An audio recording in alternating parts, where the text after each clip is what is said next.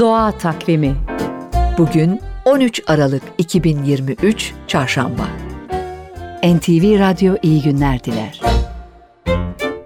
Bu gece gökyüzünde şenlik var. Geminids yani ikizler meteor yağmuru en yüksek etkinliğe bu gece ve yarın gece ulaşacak. Saatte 120 kadar yıldız kaydığını görebilirsiniz. İkizler göktaşı parlak olmasıyla bilindiği için ay olsa bile en azından parlak göktaşlarını görmek mümkün. Gökyüzü gözlemcisi Alp Akoğlu yine de ay henüz doğmadan gece yarısından önceki saatlerde gözlem yapılırsa daha verimli olacağını söylüyor. Peki nasıl gözlem yapmalı, nereye bakmalı? Alp Akoğlu'nun sözlerine kulak verelim. Göktaşı yağmurları sırasında göktaşları gökyüzünün herhangi bir bölgesinde görülebilir.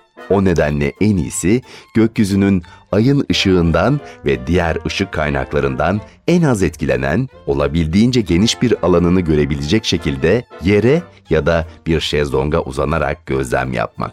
İyi şanslar. Doğa Takvimi